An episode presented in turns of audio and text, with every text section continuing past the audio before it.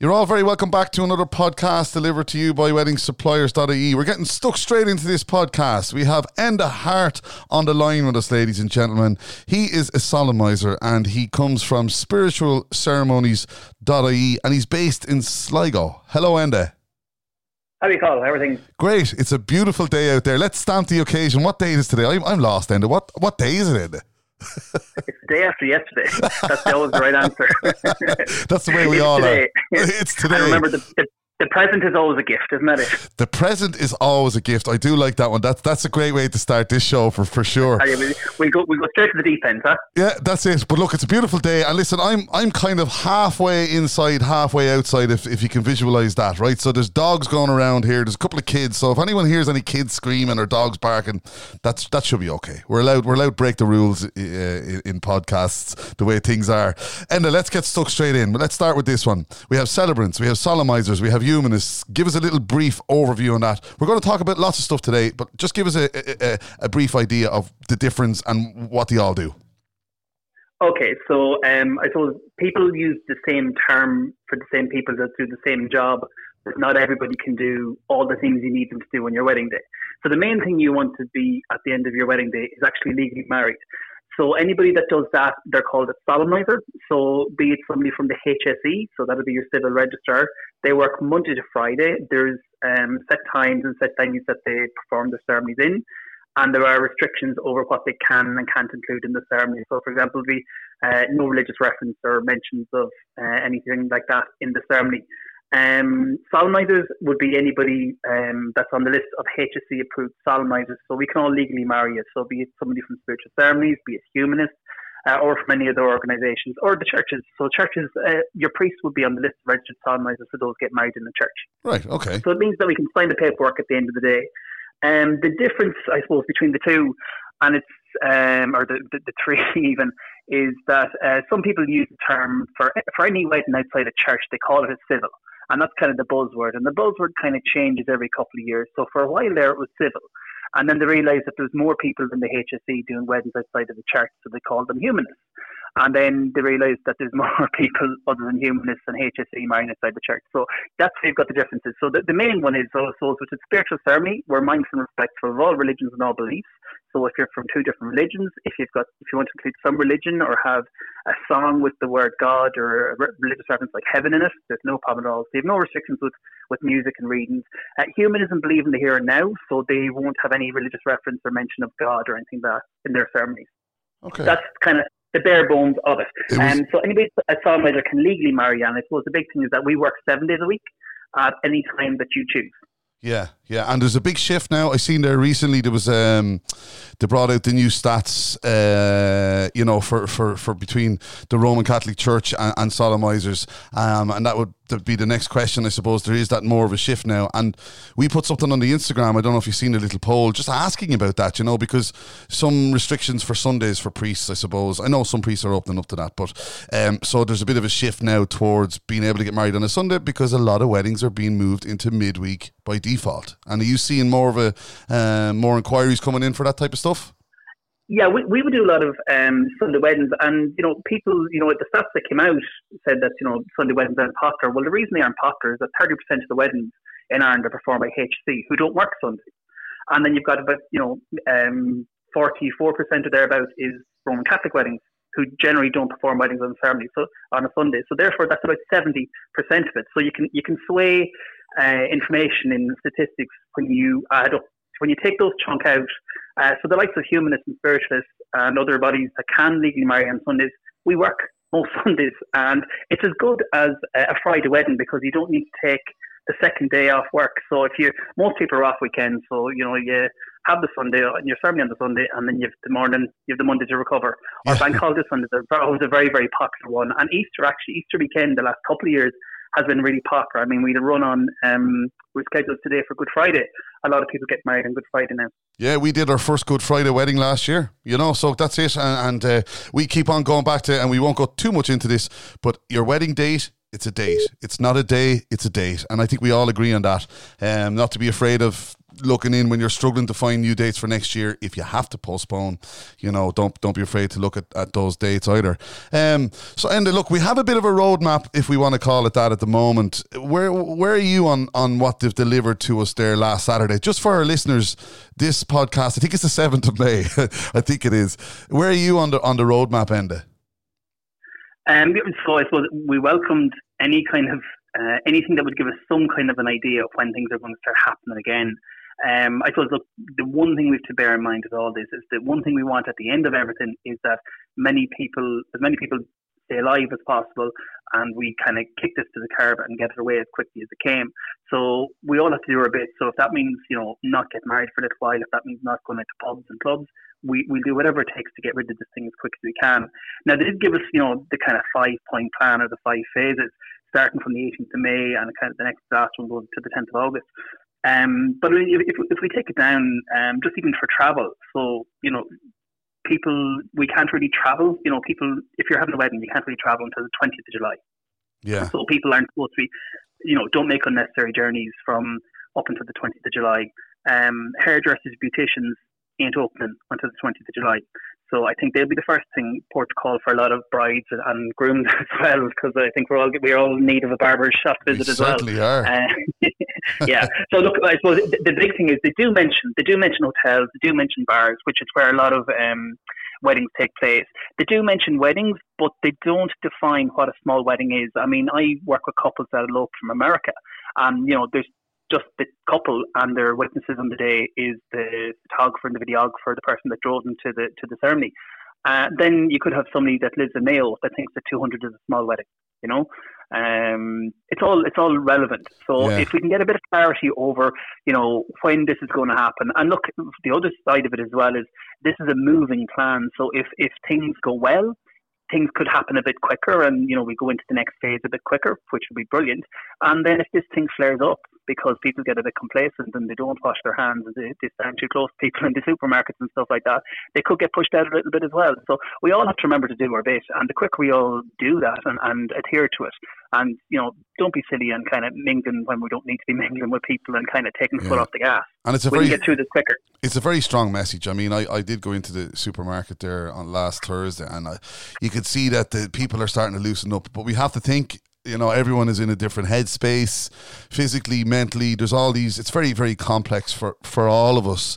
Um, but you you're, you're so accurate there. I mean if we do behave ourselves it's a moving plan asking the government for clarity on numbers they, they, when they don't have clarity themselves is a tough one.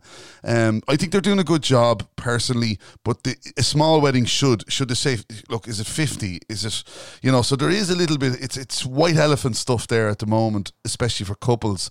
But I think you know, I don't know if you have any dates, you know, in June or July or August. I think what they have done is they've settled and brought a sense of calm to couples that, that these phases let's let's go through the phases let's go through May let's go into June, and then we can probably make a, a better call on it. And I think you, you, that what you said there, it's a moving plan. Uh, that's uh, quite interesting, you know. Um, yeah. So, like, what do you think? Do you think they're kind of approaching it right in that sense? We'll we'll, we'll look at it again in two weeks, type thing.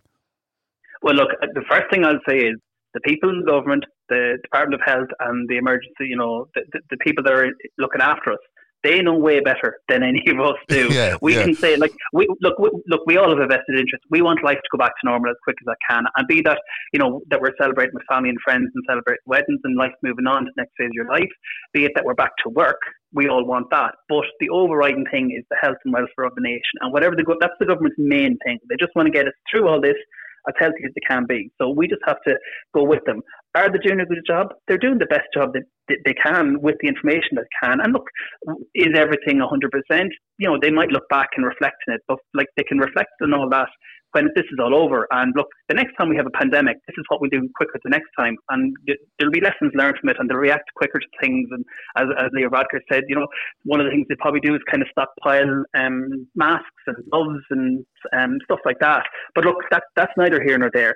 The reason I think that they're not coming out with a number is if they come out with a number, you have the people that are, you know, if they say 50 people is a small wedding, and then you've got somebody that needs 52 people on the premises, and then they're given out because that's not fair. Um, if they say a small wedding is 50, do we go back to before the lockdown came in, where that 50 people has to include all the members of staff, the people that are playing in the band, and stuff like that? So, there's like once we get a little bit of clarification, we're going to need more. So, if he says comes out and says, you know, it's 50, it's 100, it's 150, you know, where where does it stop? And then you have mm. the other side of it that if this flares up again, it'll be all his fault for allowing 150 people to congregate. So I think they're doing, you know, they're doing the prudent thing of waiting to see what happens. See, okay, are we? It's it's like you know progressing through a course in college. Are we getting through year one? Did we do everything right? Are we? Can we move on to the next phase? Yes, we can. And and if we don't, you know, hit the mark for getting through to the next phase, then we stay in that phase a little bit longer and then we move it out again. So, look, mm. it, as I said, it's a moving plan. They'll do the best they can. Um, I suppose what it does do is it does give us some kind of um, idea that you know we may see the you know we're not going to go back to normal. There's a new normal, as as uh, Simon um, Harris is saying. It'll you know we will be washing our hands a lot more. We will be more aware of being in people's um, personal space. We will be social distancing for a little while, and there mm. will be people that will be a little bit afraid to attend um, public functions like that. They don't want to take an unnecessary risk to them. There'll always be that little fear until we've got a vaccine locked down to this. But look, life does have to go on, and people have to get back to some kind of normality um, mm. as quick as they can. And so at least and, and sorry for cutting across you there, but there is some yeah. light in it now. Like, I mean, when when did they come out with this kind of roadmap on, on Saturday? There's some light for all of us. There's a little bit of instead of us not knowing are we June, are we July, you know, are we spring next year? There's a little bit of light now. We all know. Look, if we play our part, we, we, we can get to like New Zealand there. You know, they're doing a great job over there, and um, so they've you know we can really really crush. We will not make this virus go away until we have medical intervention, but we can, we can really crush it. Yeah, and I suppose the other thing is, you know, like it, it's it's great looking at other countries and admiring what they've done and what they've put in place, but we can't compare like for like. You know, we're a completely different country to the UK or a completely different country to New Zealand. So the government has to do what's right for, for Ireland as a country and for the people of Ireland. Uh, what I do like though is that, that they give us kind of some kind of timeline of when we can expect hotels to reopen, that they can start putting stuff in place and letting the staff know, listen, sorry for you know keeping you in the dark, but you knew as much as us. So we're going to start, you know, doing a big deep clean a couple of weeks before that, so you'll be back to work by a certain date. So that gives certainty for for um, yeah. the workforce for, for the hospitality sector. Uh, stuff like pubs and stuff like that, and entertainment and pubs. I'd say the pubs that look first will be the ones that have a food offering. You know, the people will be able to have a little bit of a social thing. So I don't think we're going to see football matches, and I don't think we're going to see them rammed for agwigs or anything like that. not yet. no, no, no, not no. yet, not yet. Uh, no. But look, I suppose the other thing as well is like what we have to remember as soon as, as, as you know alcohol is added into any scenario. Like all this stuff on the timeline is grand, and if all people act the way they're supposed to act, brilliant. But you know yourself from from seeing people um, drink alcohol that their uh, kind of their, their judgment goes down a little bit. You know, their yeah. their judgment of what's two meters away from somebody on a dance floor is, is rapidly decreased uh, when it, when uh, Rock the Boat comes on. Everyone's on the floor. rock or, the boat. Or, rock know, the boat. Yeah. I love it. Yeah. yeah well, yeah. well, listen. You know, I suppose when when sometimes when you get to a wedding to, when, when you get to a wedding early enough and the speeches have just been done and then everyone's just getting up and they're turning the room around and you might see people all respected the ties are on everything is great. And then you know as you know I'm in a band and then you know at the end of the night then the tie is on and you're going who's that guy? Where did he come from? Or, you know yeah. and, and, and, look it, it, that's all part of the wedding pulling pulling the trousers up and you know it's great it's all great fun. And look we will get back to that. Like people were talking about, you know, oh God, our wedding's going to be different from here on in. And this leads me to the next question. Um, some people are still going to want to get married, even if it's just the two of them. We're, we're hearing the language micro weddings, boutique weddings. I think micro weddings might be more popular than boutique because if you've got a boutique wedding, you still need a large space if there's restrictions. But with the micro weddings, you know, you'd be the first point of contact for something like that. Have you been getting any emails um, about people saying, "Look, if we can't restrictions, we're still going to go ahead and have a sm- like a micro wedding," you know?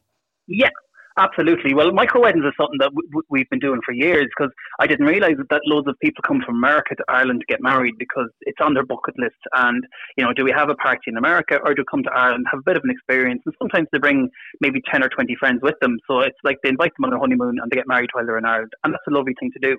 So for your micro wedding or whatever you want to call it, um, the minimum you need at that is five people. So a lot of time it could be the couples that are coming from America or from Ireland in this case, and their witnesses could be their photographer and the videographer or the person that's driving them around and your celebrant or your solemnizer that's going to legally marry you.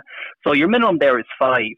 Um, again, so you're, you're waiting for venues that, to, to reopen to kind of get married there. But, you know, um, people get married outdoors of venues. Um, we've got a um, space in Dublin that we used before lockdown just for micro weddings for, I think we had about eight people there with social distancing. And then we live streamed it over Zoom and then um, the couple get married would send an email to their friends and family to log in and kind of watch them tie the knot officially. Lovely, yeah. Um, look, weddings will be a little bit different. I think they'll be better than ever because we're all dying to get out and celebrate with people Yeah. and any excuse to get out and go to something because like weddings they're a great day because you know there's good entertainment they're in nice venues uh, they're good crack you know Yeah. they're a happy occasion they're a happy family occasion and you know sometimes I don't know what, what everybody else's family is like but sometimes we all as cousins we would meet up and the only time we meet up is at family funerals and you say, "Do you know what, we, we won't leave it as long the next time. We'll all meet up and we, we go for a happy occasion. And next time you meet each other, it could be a wedding. And it's a lovely time to kind of catch up with everybody and see what's happening and see what's going on in everybody's life or people you're in college with or in school with or you grew up with.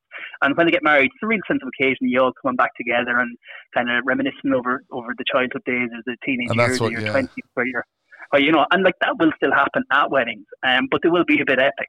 Um, so what some of the couples are doing is they want to get legally married this year, and then they're going to have the big, big party next year. So it could be that uh, they just want to get married. So it could be for a number of reasons. It could be that the date means something to them. So they could be, you know, together, you know, five, ten years on a particular date, and they just want that nice date in their head. Yeah. Uh, I've couples that are getting married on, say, the 22nd of August this year and having the big party on the 22nd of August next year or something like that.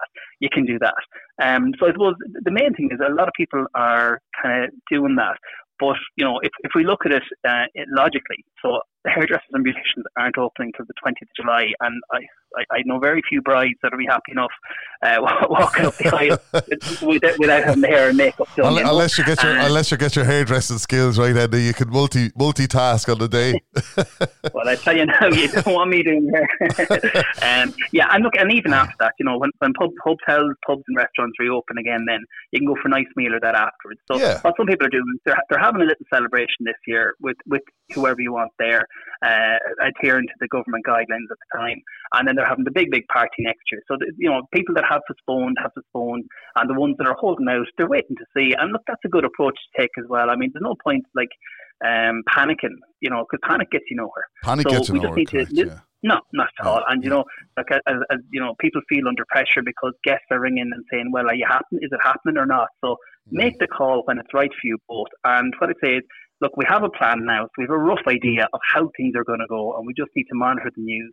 And I suppose see what the definition of a small wedding and a large wedding is going to be, Yeah. and that will kind of give us a better indication of how things are going to go um, for stages four and five. Yeah, and look, we will get back. Irish people, I don't think anywhere else in the world uh, do weddings as well uh, as as Irish people do them. So look, and that was great. Breath of fresh air, lovely bringing you on. I'm going to let you go back to that beautiful day. You're down in Sligo. What's the weather like? Is it good? It's blue skies now, so I'm getting the two dogs now. We're going to go for a little walk now and get out of the house for clear the head.